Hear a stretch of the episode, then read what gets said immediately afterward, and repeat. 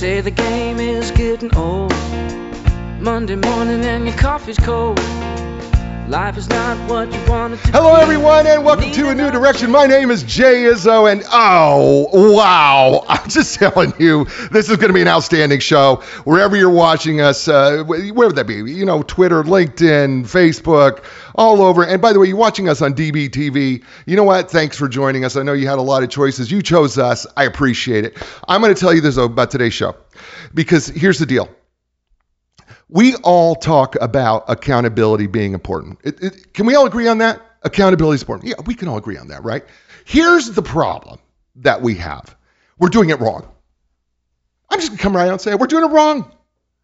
We are making a mess of it. And it's not just that we're making a mess of accountability, uh, or as my uh, uh, my guest is going to talk about, Dr. Uh, David going to talk about uh, accountability 1.0 okay, is what he's going to talk about here because that's the accountability that we're in. And here's the problem we are neglecting the relationship aspect of accountability. I'm going to let that sink in. Because we're, we're, what we're doing with accountability here is, folks, is something goes wrong and then we want to go, who's responsible? And then when somebody doesn't fess up, you know, we get all upset about it. Well, somebody's got to be somebody's got to be accountable for this, we say. But what if I told you there was a better way? What if I could suggest to you that there is a way that people want to be held accountable?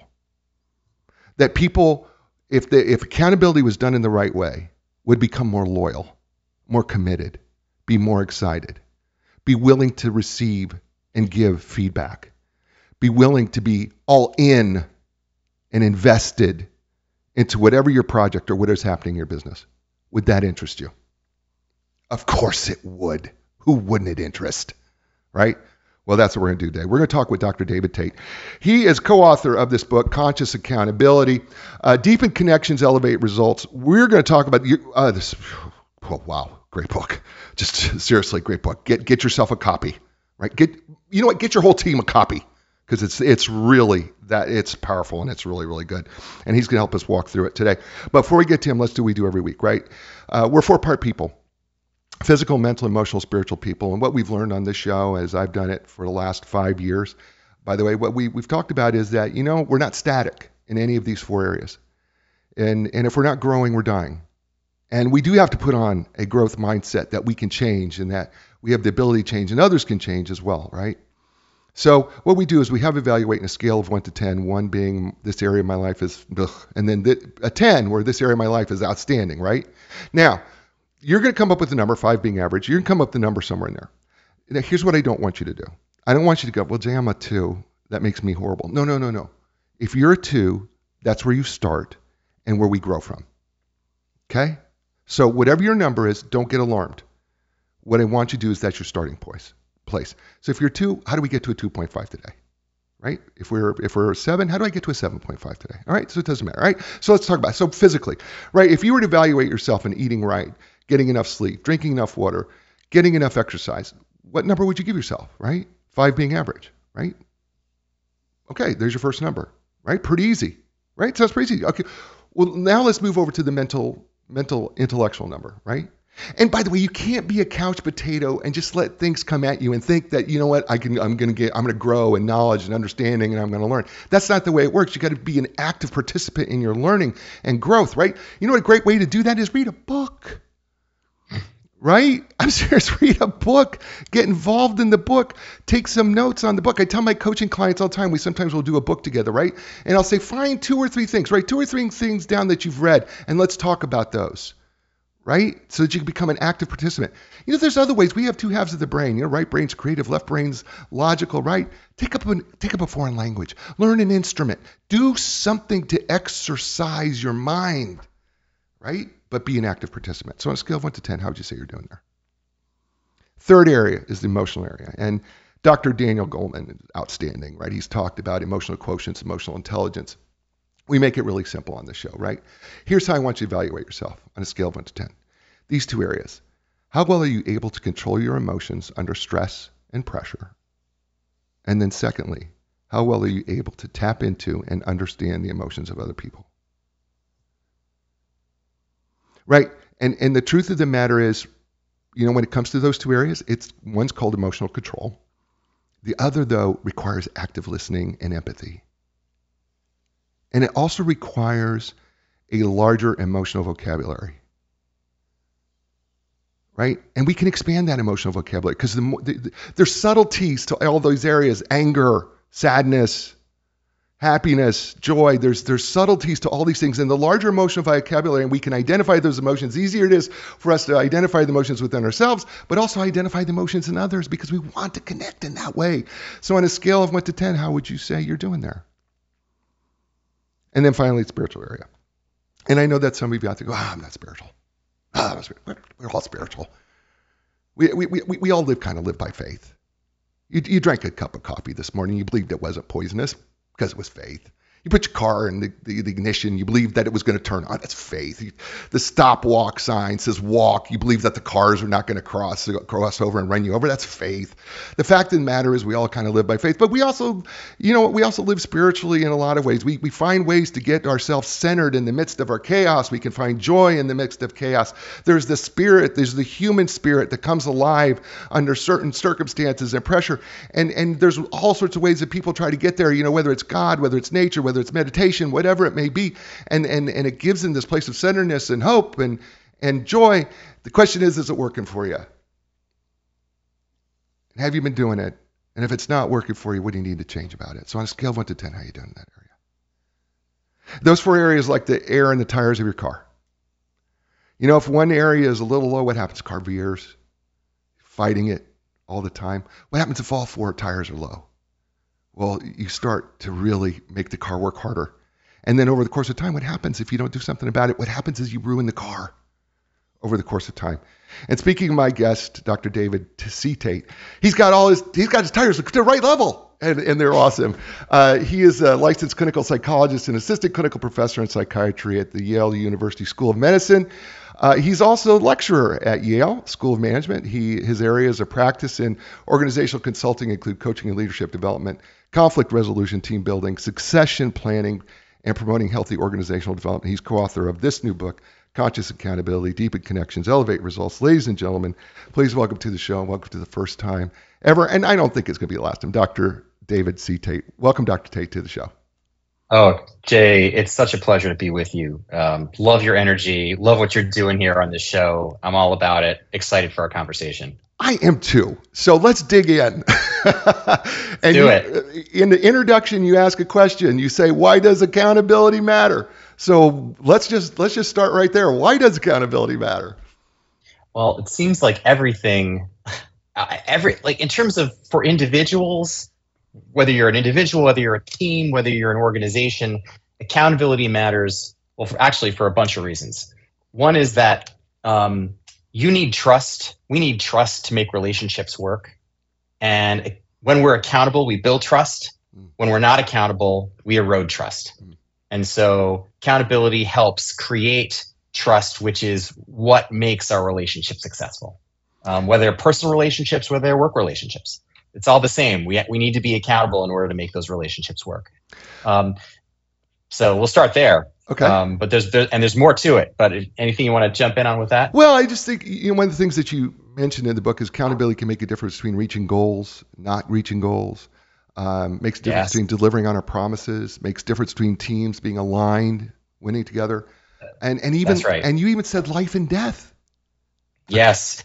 So think about accountability in places like the operating room mm. or the air traffic control tower. If people aren't doing what they say they're going to do, um, disastrous things can happen. If you look at most major disasters, and if you do like a, a breakdown after the fact on what went wrong, often we will see accountability failures mm. of one kind or another. Dramatic example: the 737 Boeing 737 Max.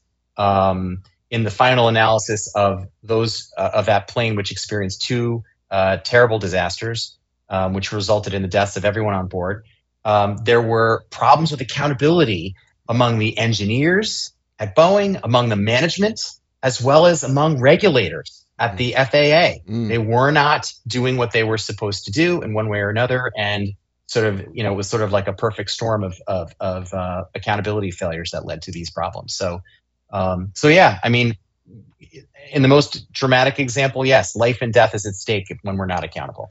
You say that accountability is powerful, but often is an elusive secret sauce. Yes. help, help us understand. Help us understand this elusive secret sauce. Well, so when account when accountability is done well, and it's just not easy to do it well. Mm. It's really it's really hard, uh, you know, to to get it right. Um, when we do get it right, it's it's so powerful. It really unlocks the potential of a group of people.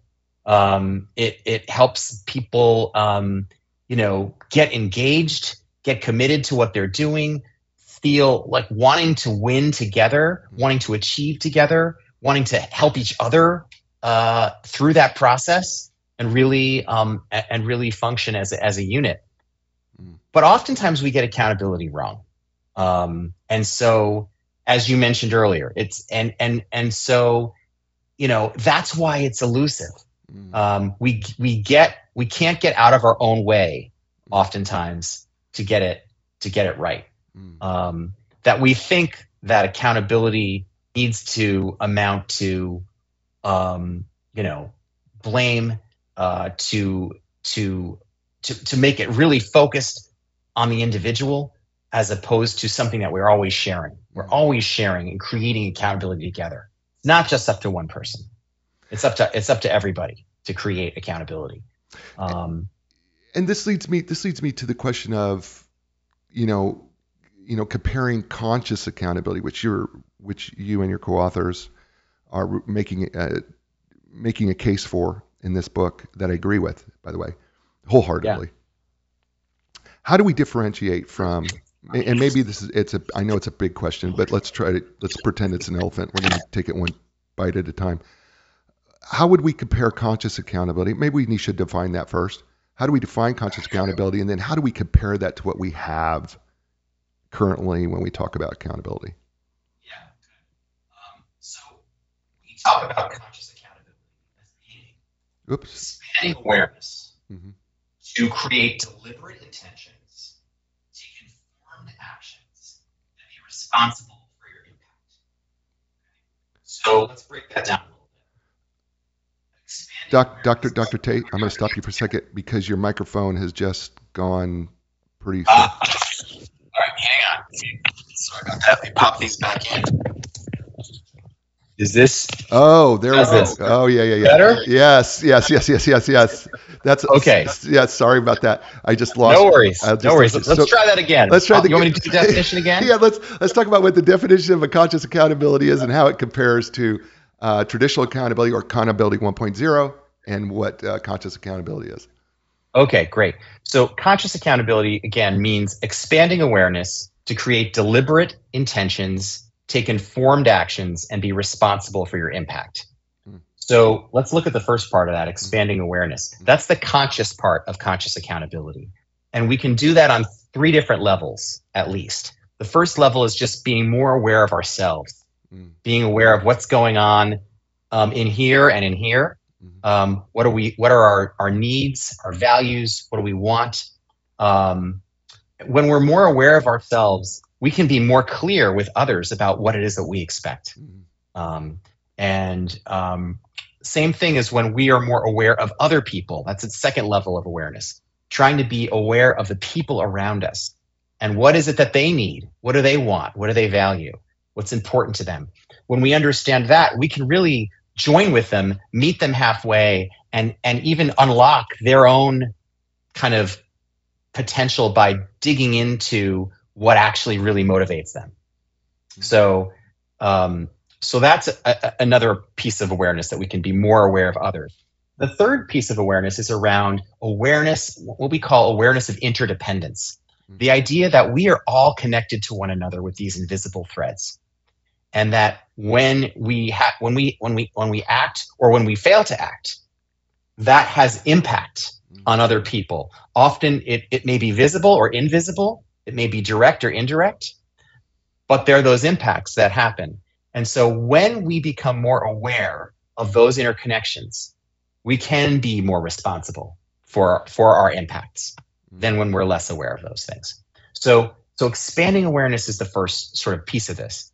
Once we're more aware, we can then, you know, armed with awareness, we can create and be more deliberate about what it is that we want to create. We can be really intentional there. And then with those intentions in mind, our actions become much more informed. And hopefully we can close the gap between what our intentions are and the impact that we actually have. Mm. So that's that's the idea in in a you know in a nutshell.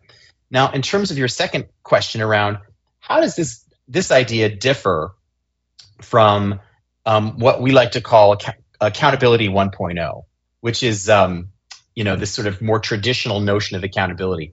And I have this there's this great quote that I often reference um, in, in, this conversation from Teddy Roosevelt, who said, "If you could kick the person responsible for most of your trouble, if you could kick the per- kick the person in the pants responsible for most of your trouble, you wouldn't sit for a month."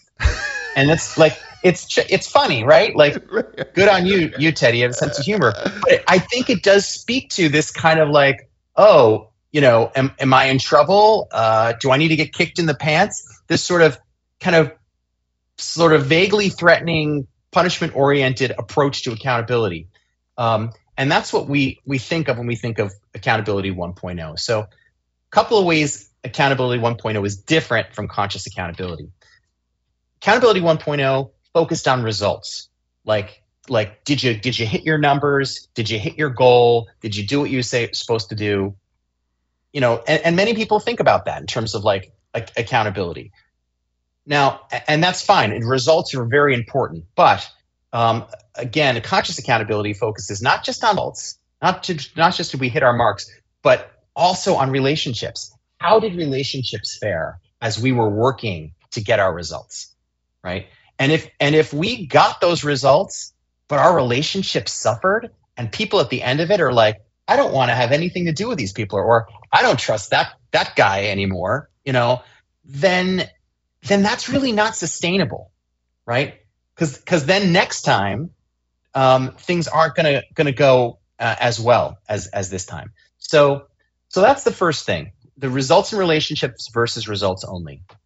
Second piece is again this idea of who's responsible for creating accountability or for being accountable. In accountability 1.0, it's seen as an individual thing, which is like, you know, you be responsible for your piece, I'll be responsible for my piece, mm. and we'll be great. Mm. So that's the way a lot of people think. But the risk and the problem with that is that people just kind of operate with blinders on. Yep, I did everything on my list. I'm done. Right? They don't think, all right, anybody else need help? You know, I got my stuff go- done, but like, what else needs, what else do we need to do together to get the ball over the goal line? In accountability 1.0, people are not even asking or thinking about that. They're like, all right, I'm, I'm clocked out. I'm out of here. Um, or or the you know the other thing is like you know that's not in my job description mm. you know that that sort of mentality mm. um, no I, I, you know that's not that's not i'm not supposed to. now again it's great to have clarity on roles and responsibilities and sometimes our teammates need you know need one another we need to support our teammates and this is you know i think in covid i've seen a lot of this you know obviously people you know family members, you know, being sick or needing to call out. And then what happens? Does the ball get dropped or does somebody come in and pick it up? And if you have that conscious accountability mindset, it's not just about you, it's about us and and figuring how we support each other. Um, and the last piece around this is is about, you know, and, we, and you sort of referenced this already. When something goes wrong, as it inevitably does, oh, there's always errors, there's always failures, there's always mistakes. Accountability 1.0 asks um, who needs to be held accountable for this, right? Um, so it's sort of backward facing and it's sort of blame oriented. Whereas conscious accountability asks different questions. Who's responsible for making this better? Who's responsible for the solution here? Mm-hmm. And what can we learn by what happened? Mm. How do we take what happened and let that inform us on how we can get better together over time. right? So failures and mistakes are not to be hidden and swept under the carpet. They're to be, you know, talked about, um, even celebrated. Yay, learning! We're learning here. Fantastic, right? Um, so it's just a totally different orientation to to to these things, and therefore it becomes, you know, of you create if you're utilizing conscious accountability, you end up creating a virtuous cycle of continuous improvement mm. because we're constantly getting better. We're constantly generating learning from everything we do, whether it's successful or not. Mm. We're generating learning that then helps us kind of elevate, improve our performance, and also build those relationships stronger over time. There's two things that come out of that that just that just really spoke to me. You know, the first one is accountability 1.0 focuses on who's responsible for the problem. Accountability, conscious accountability, asks the question who's responsible for the solution. And I, I thought that was such a powerful statement that you make in this book because we're always focused on who do we hold, who do we point the finger at for the problem versus right. who do we hold, point the finger at, go, who's responsible for the solution, right? And then that encompasses a bigger group of people, which I found to be so powerful because that's a different way. That's a whole different way of thinking. And then you brought up, and and and, and of course, I I'm I'm not a big fan of using our psychological jargon, but in this case, I'm going to. Um, fundamental attribution error, you know, starts to play effect because what we do is we have a tendency, and, and you spelled it out. We have a tendency to say, well, what's you know that was my behavior. What's wrong with my behavior? But when somebody else does something wrong, it's a character flaw, and right. so we end up pointing fingers at a character flaw in people, right? They're not motivated. They're you know they're not they they don't have it. They're incompetent or you know they're stupid. Whatever the name calling they want to use there. Versus us when it's an issue. Well, I just didn't have enough information. You know. That's right. Right. We we we we and so we we end up having biases in in that are associated with accountability 1.0 that conscious accountability tries in my view and maybe i'm wrong but in my view, tries to say, hold on here. We're all responsible. We're all on the same page. We're all equal. We're all level. We're all in this together. You know, so, you know, as a coach, right, from my perspective as a coach with people, it's not my it's it's not my client's problem. A lot of times it's the questions I ask. Did I ask the right questions? Did I right. did, did I move them in the right direction? we don't want to take that level of accountability, believe it or not, because right. right? And I think that's what makes conscious accountability. Oh, it's some other things that makes conscious, but that spoke to me that you just spelled out in a different way. But I just felt like was really powerful. Do I got that right? yeah, and quick story around that. And you pro- maybe you you you you know I, I I shared this story in the book.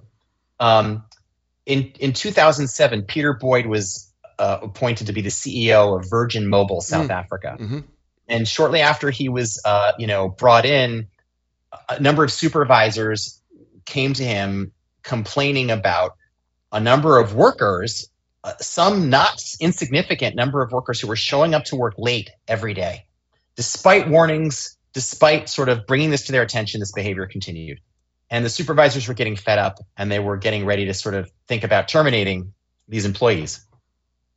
So Peter asked a question that nobody really really asked, why is this actually happening? What's going on? So he got curious about what was actually happening on the other side. And so he began to directly ask, engage with some of these employees who were coming in late and saying, So tell me what, you know, tell me about this late thing. Why, why is it hard to get here on time?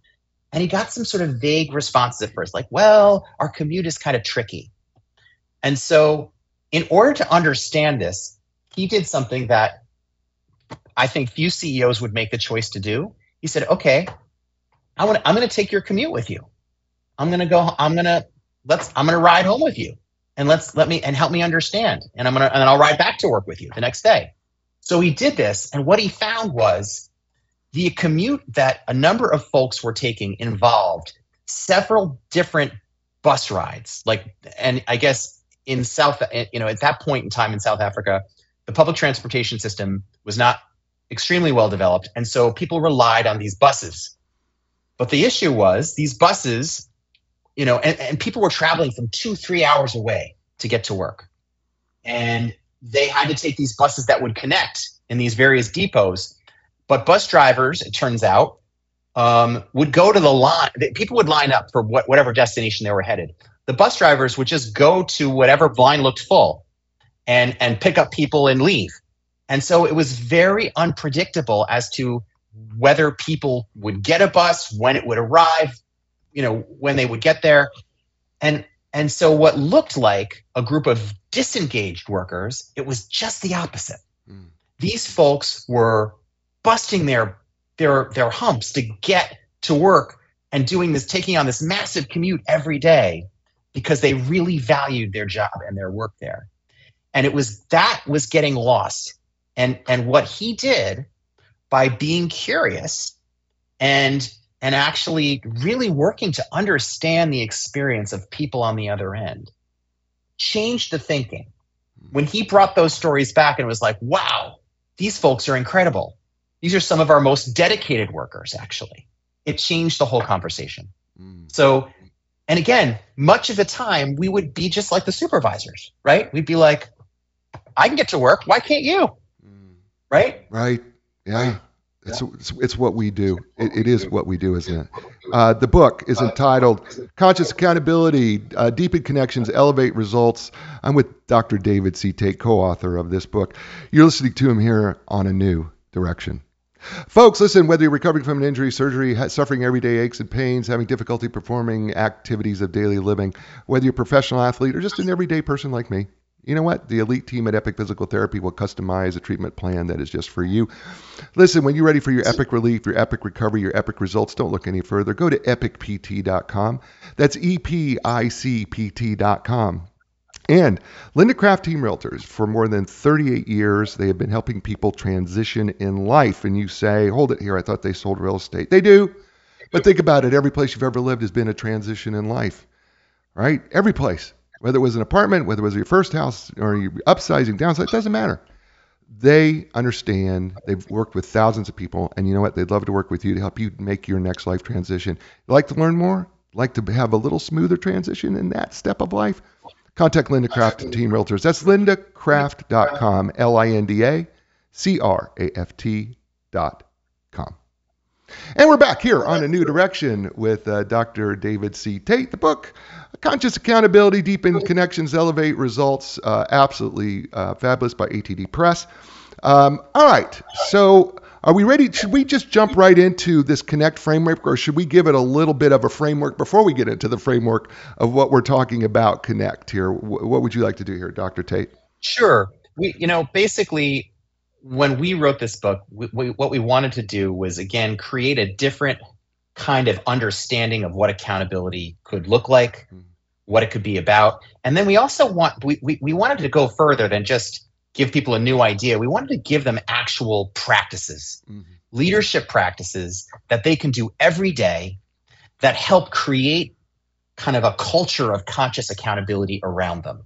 Mm-hmm. Right. So that's what the the, the that and that, so that's why we created this connect framework which which is a you know connect is an acronym we chose connect for two reasons one the idea that when we become more conscious we make connections between things we connect the dots in our head and the other thing is that you know to be aware that um, better accountability requires paying attention to human connections to those relationships so that's why we've settled on the on the acronym connect and so, um, yeah, so we can talk about yeah. about those seven yeah. practices if you'd yeah, like. let's let's talk about these practices. Let's start with the letter C. So everybody out there who's uh, listening, you know, whether you're podcast or listening live or watching us live, whatever it may be, uh, connect is the acronym. So we're going to start with the letter C. The letter C is creating clarity.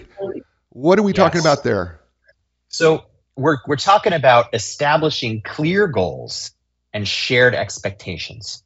So um, it's impossible to be accountable if we don't know what we're being accountable to right right and so so working to get clarity on the front end is essential if we're going to have accountability and it sounds easy enough but the problem is that language is symbolic and so we we use words thinking that everybody understands exactly what we're saying but in but actually people are filtering our words through their own through their own filters and so there can be, you know, misalignments that happen all the time Mm. and departures. We so we no one sets out to be unclear.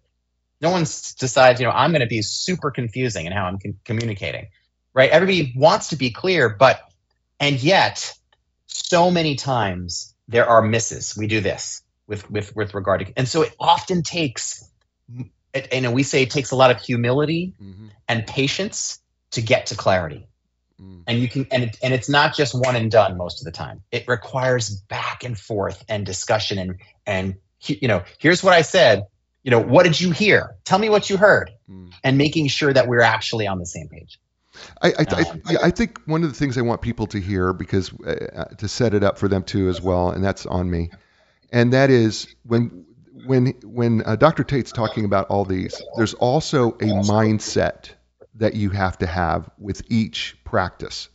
So with creating clarity, which is the C, humility and patience is a mindset that you have to have when you're trying to deliver community and and, and clarity with your team or your people or any relationship.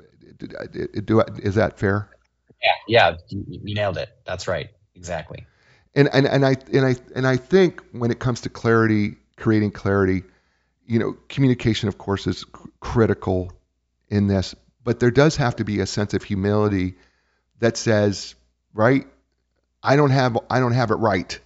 I, I'm not I, I I have to I may not be the best communicator in the world.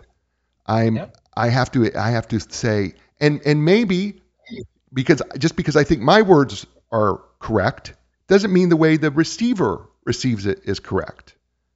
That's right. That's right. And also, you know, it also takes, you know, that humility when we're thinking about creating shared expectations. Mm. We may have our ideas of what we see and what we think it should look like or it should be. Um, but that may or may not align with how other people that we're working with see it. Mm. And so, if we really want to create alignment there and buy in, we have to listen and we have to be open to being challenged, Mm. um, to open to other perspectives, Mm. um, in, in in coming up with kind of you know kind of those goals and and and you know the expectations. We have to be really you know be willing to be open to other people, and that takes humility sometimes. And saying like you know it's not just my way. Right. Well, and then, and then the patience piece is is important because I, we are an impatient society, and we expect people to get it the first time. That's Right. right. Yeah, And that's right. and and and I think what you say in this piece here, if I recall it right, is that patience requires perseverance. That's right.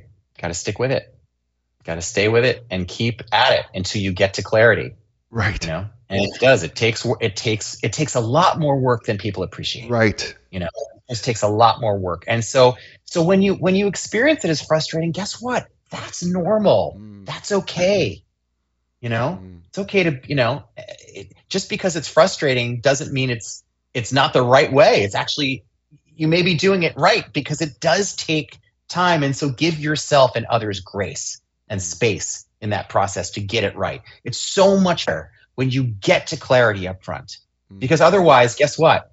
You're renegotiating. You're you're you're finding the places where you you weren't clear down the road, and then that has to all be like cleaned up or unwound or you have to go back and recreate clarity you know it's and and that and even that's a predictable part of the process too. Right. And then how can we hold people accountable if we haven't been clear? Right. Exactly. Exactly. Right. you I, and i hear this all the time. Executives or you know i i heard this with a group of um, physicians that i worked with who are teaching physicians. And you know they realized when we are talking about accountability that they have expectations for how they want you know their residents to behave but they haven't quite spelled them out. And as clearly as and so it's and so of course there's a disconnect. And they and they think oh you know that's where i need to dig in more. Is actually doubling down on clarity. Mm. even if i think i'm clear like really making sure that that the message has been received not that not just did i say it but did they receive it Got it. Okay, so let's go to letter O. Open engagement with the mindset of all in. yeah So so opening up engagement is key because we want people we want people to be able to like give their best, to be their best, to bring their best. But in order to do that, people need to feel committed and they also need to feel psychologically safe. Mm. And so that's specifically what we mean by opening up engagement is around building commitment and psychological safety. Um, psychological safety, you know, I'm sure your your folks may be familiar with it, but it's again this idea that people feel comfortable speaking up, saying their truth, um, sharing their perspective, asking that question that they, you know, that some people might might might think it's a dumb question, but they're going to ask it anyway because they need to get that clarification. Um, but in order to, you know, we need to to to actually make people feel safe. And the way leaders can do this is by being more vulnerable themselves. Mm. by by showing that they are capable of making mistakes that they need help they need input from others to be successful. Um, you know and and and to you know set the stage so people feel like it's it's okay to you know to to to, to share what's on their minds well, psychological safety has been around with us since the 60s. I mean, at least that's that's where the original research came from. And it's I, I feel like it's only been within the last few years that we're really devoting any sort of time in the business world to understanding that we may not be providing the psychological safety that we say we are. I think if you asked any CEO or executive or owner or founder, whatever manager, they would say, "Oh no, no, no, we're anybody could say what they want to say, but that's not always how it's played out in the reality of a meeting or in the reality of decision making or in the reality of a project. I, I, feel that oftentimes we say the right things, but it's not often practiced. Do I got that right? I think so. Yeah. And and there are levels, right? Like sometimes people say, "Oh yeah, we have a safe team. I can I can I can say what I mm-hmm. want." oh, but but I can't talk about the fact that you know, um, you know, and then there's and then there's this whole list of things, right? Of the things right. that they actually can't, right? They don't feel comfortable talking about.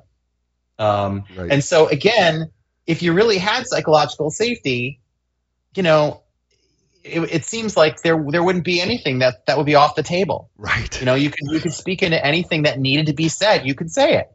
Right. And yet, so many teams that I've worked with again, they'll say, "We yes, we have psychological safety." Oh, but but yeah, but don't talk about that. We don't talk about Bruno. You know, whatever. Right. That that you know that there's always something that's off the table. Right. And and and you know, it's not something we assess people to go. You know, how psychological safety feel when you're in the team meeting. Do you feel like you can say what you want to say? Do you feel like there's certain topics that are off the table? We don't really assess that. We just assume it. Right. And, and, and right. there's there's a great danger in that because you're not getting all the you're not getting all the diversity of ideas and thoughts right. involved when you know we don't have true psychological safety. That's right. You're leaving money on the table. Yes. because you're not you're not getting you're not getting all the juice out of the orange for that team. Right. If you're not getting everyone's best thinking and best perspectives, then you know then we're we're we're falling short on our potential for innovation, for getting better solutions, better, you know, sol- solving problems uh, more creatively. Uh, so, so yeah, totally agree. All right, let's go All to right, the first N and connect. Nailing okay. it. Nailing and, it. And, and so very my, simply, doing yeah. what you say you'll do, right? Just getting it done, doing what you say you do, making your words and your actions match. Mm. And um, seems again seems pretty straightforward. Um, but what I've what I've observed here is that you know we live increasingly in a world of com- competing commitments, right? And and oftentimes there are these pop-up priorities that happen. You know, you had your plan, you had your to-do list, things you were going to accomplish today, and then suddenly you get an email that oh, this is on fire over here, and you need to, you know, you have to go put that out, or you know, somebody you know needs this thing from you desperately, and can you just and so then how how do we make sure that we are still nailing it in terms of what we're you know uh, that we're that we're meeting our commitments in spite of these kind of competing demands and things that just kind of land in our lap. And then um, and then the mindset of grit and grace, how does that play a role?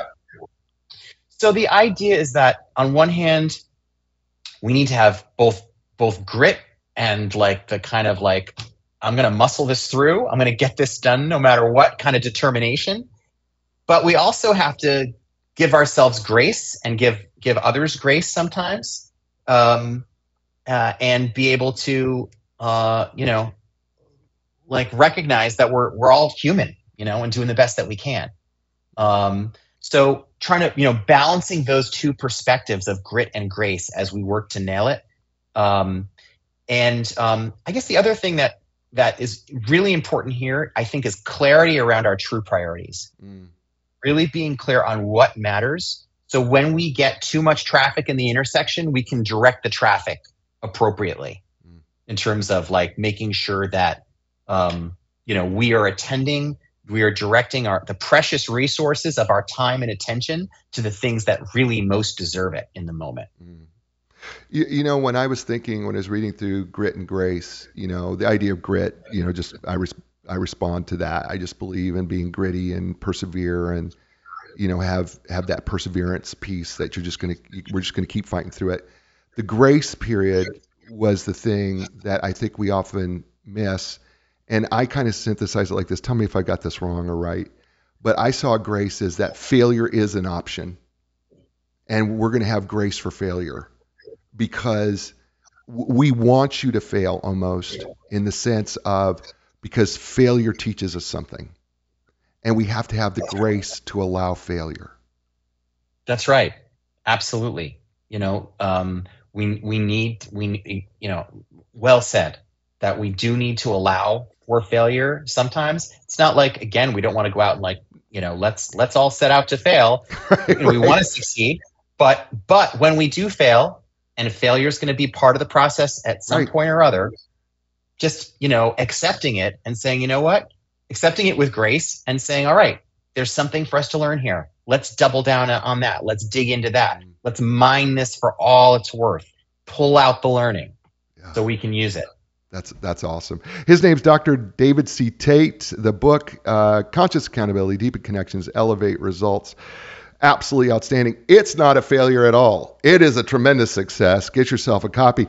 You're listening to him here on a new direction. Hey, folks, uh, Epic Physical Therapy. I love them right? I've been going them forever. I feel like forever. Uh, they offer the most top advanced, uh, most advanced top of line equipment like the Alter G anti gravity treadmill, the Normatec compression sleeves, Game Ready, my personal favorite, ice and compression all at the same time. Uh, they're certified most comprehensive cutting stra- edge strategies like blood flow restriction therapy, cupping, dry needling. That's just a few. Listen, when you're ready for your epic relief, epic recovery, epic results, don't look any further. Go to epicpt.com. That's EP icpt.com. Linda Craft Team Realtors. You know what? For more than 38 years, they've been helping people all over the world. They're independently operated and owned. They do not belong to a national company. So wherever you live, if you're looking for that best real estate professional to help you transition in life, they can actually help you because they've got this worldwide connection that they know who the best realtor is, regardless of who they work for. So when you're ready to make your next transition in life, Start with the transition expert. Start with Linda Craft Team Realtors. That's lindacraft.com. That's L I N D A C R A F T dot com. And we're back here on A New Direction with Dr. David C. Tate, my friend, Dr. David C. That's I'm going to call Dr. Tate my friend. So I love that. Uh, so, I love that. Yeah, let's do it. Let's do that. Uh, my friend, Dr. David Tate, and uh, uh, conscious accountability, deeper connections, elevate results, and we are uh, working our way through uh, con- uh, the Connect framework, and we have just gone through the CON, and we're about to hit this fourth N, which is noticing with the mindset of compassionate curiosity. Walk us through yes. noticing. So, noticing. So, as we are working to nail it, as we are working to kind of get some excellent results and build stronger relationships, um, this is the idea that we should just be, you know, paying attention to to a number of things. Paying attention to our own experience. Mm. What's our experience as we're working with a, with, you know, through a project? you know, how are we, how, what, what are we feeling? What are we thinking? What are we noticing about other people as we're working together? Um, and so trying to observe those things, and here's the key without judgment. Mm. And this is very difficult for humans to do because it turns out we're pretty much built to be judging machines. Um, and what I mean by that is, you know, from a bioevolutionary standpoint, we need to be able to make distinctions between things that are threats and things that are not threats, things that will ensure our survival or things that threaten our survival. And so we are wired to be it do I like it? Do I not like it? Do I agree? Do I disagree? Is that good? Is that bad? And so we're often in this binary zone hmm. of good or bad, right or wrong. And noticing allows us to just notice the data, whatever the data is. And then what we do when we notice that is we speak into it and share what we notice without judgment. Hmm. And what turns out what that does does two things, at least two things. One is it it can offer support to other people it can be like, hey, I'm just checking in. How's that going? You know, anything you need support with, anything you need clarification around from me. How can I support you? So um, it could also be like, hey, I noticed, um, you know, this seemed off. Curious, you know, what you what you're seeing, and it opens up a conversation that can allow for course correction to happen midstream and it can be done in a way that's again that's supportive that's collaborative that's not like hey why didn't this happen? You know that's got the kind of the kind of the judgment kind of uh, sharp edge to it that again backs people up right. starts pe- getting people um, you know moving away from one from one another and and getting defensive as opposed to staying collaborative. Well i think our ego gets in the way quite yes, frequently, quite frequently when it comes to noticing without judgment because we want to think that we know the answer. And so we've already come in with a set of preconceived notions. And then what we do is we we phrase our question to our teams with the preconceived answer in our head mm-hmm. versus withholding judgment. Um, something that Dr. Ryan Gottfredson wrote a book that was on the show called uh, success mindset said that you have to walk in with a soft front and a stiff back. You're not compromising your values, but you have to walk in with a soft front that you respect and value anything that comes at you in that in right. that in that instance. Um, yeah. I, and I've always found that to be a fascinating concept because we're doing it without judgment, but I'm also doing it not compromising myself, setting my boundaries, but I'm also allowing anything to come you know, when I'm noticing, and I'm noticing. Yeah. I, I yeah. Just, I find that. And that opens up, and that, and when we do that, when we when we when we enter with that soft front, again, we underscore psychological safety. We mm-hmm. invite mm. a conversation right. um, where we can learn a lot about what's happening and make whatever corrections we need to make, so that so that things stay on track which, and which that, that sets up for, for success. Which is so beautiful because it, it's the domino that literally gently falls right into e which is exchanging feedback. Yes. So if you want to think about exchanging feedback this is a more deliberate focus on imparting information or getting information. So so when we're talking about exchanging feedback it could be soliciting feedback giving feedback or receiving feedback. Mm. And again it's for the for the sake of um, not putting people down, not being right, um, you know, not, you know, it, it's for the sake of promoting greater awareness and greater learning. So the, the thing that I can never know about myself is the impact that I'm having on you in this moment or others. I can't know that without without some kind of input or feedback from you. You're doing awesome. So, What's that? You're doing awesome. Thank you. Appreciate the feedback. Um, so, you know, so so this is it's essential. It's vital, and I can't tell you. I mean, one story that all, that comes to my mind about this is an executive that I coached, and maybe you've coached other other other folks, and part of typical coaching processes or some kind of 360 feedback happens in the mix at some point. And this one gentleman I, I, I worked with got his results and he was like tearful, saying like, I wish someone had told me. I wish someone had told me instead of when I'm in my 50s, when I was in my 20s, about about I, I needed to hear this, and and I I never got the feedback, and so those promotions that I got passed over, those opportunities that didn't work out. If I had known this, I could have done something different. So really, like it's really powerful and really important process, and it's something that I find a lot of leaders and a lot of teams stumble on. They have a hard time with this. Yeah, I agree. They're afraid. They're, they're afraid that that giving feedback is going to do the opposite. It's going to, um, you know, um, mess up their relationships, right. and and you know, and it's going to compromise harmony. Right. Um, right. Uh, but in fact, um, uh, you know, it's it's it, this. Um, someone I, I was just listening to Adam Grant give a talk, and he said honesty is the highest form of loyalty. Where honesty is like a really important component that's necessary for loyalty. Mm. So, um, you know, so so the idea that people need and and and and, I, and this is especially true of leaders. The, the higher you go up the ladder, the less and less you're likely to get good feedback because people are afraid to give you feedback. Yeah. So, um, and so therefore, it can it can inhibit people's growth at that point because they're not getting that sort of more agile, real time feedback that they can use and implement um, you know, and, and course correct for themselves.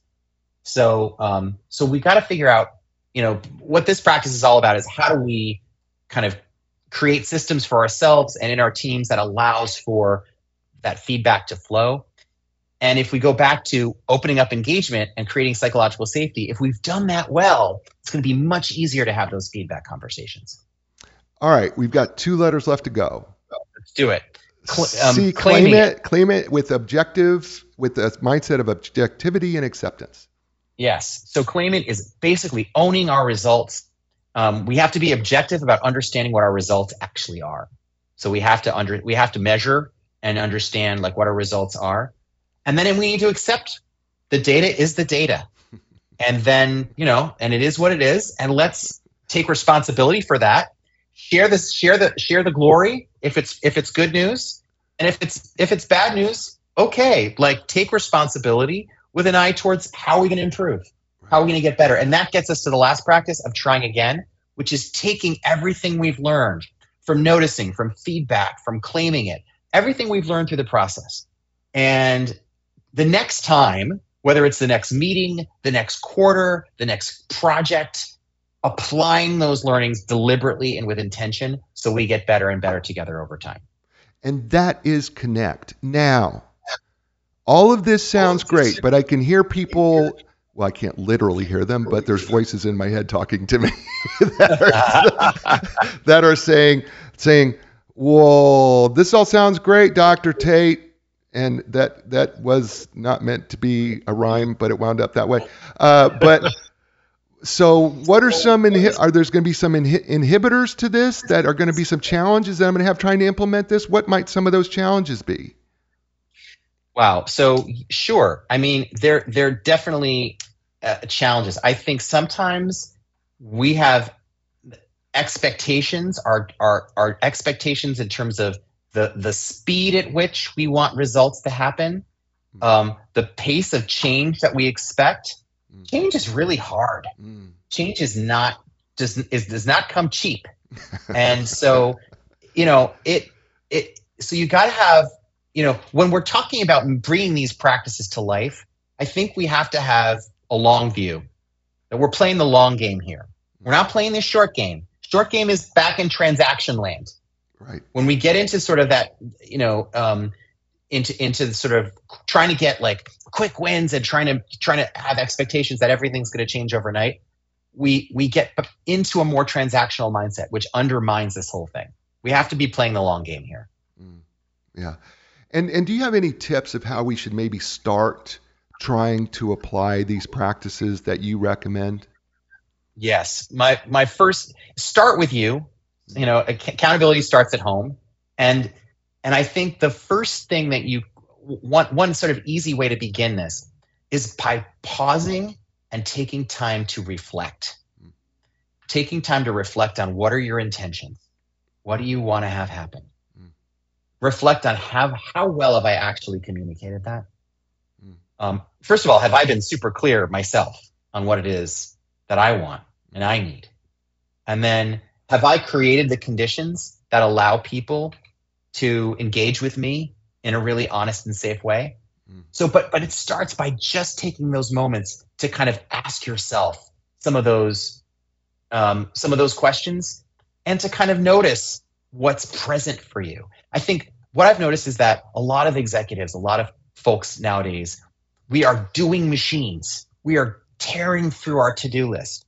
And and and that's great, but it doesn't afford us much time to step back and think and um, and reflect. And there's so much learning available in in in that space if we can just create it. So take a walk, allow yourself time to think, journal. You know, spend some time, uh, you know, journaling. Take a pause at the end of your day. Reflect on how the day went. What went well? What do you want to try to do differently tomorrow? Small things, but begin to carve out space. Take back space in your life for just this becoming more aware and becoming more conscious. That's beautiful.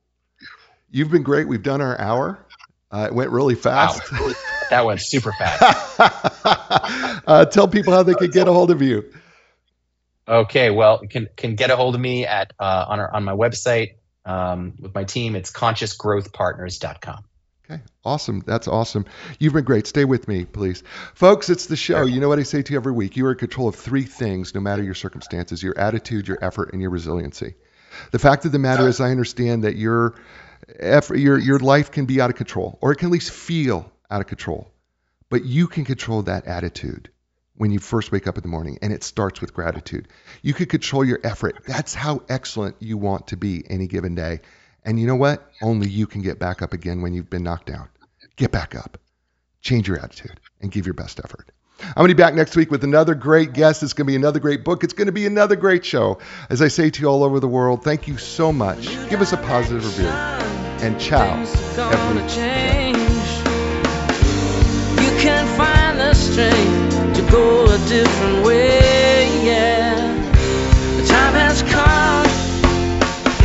Your dreams will take you places you have never been before. Find your passion, find your strength. Don't worry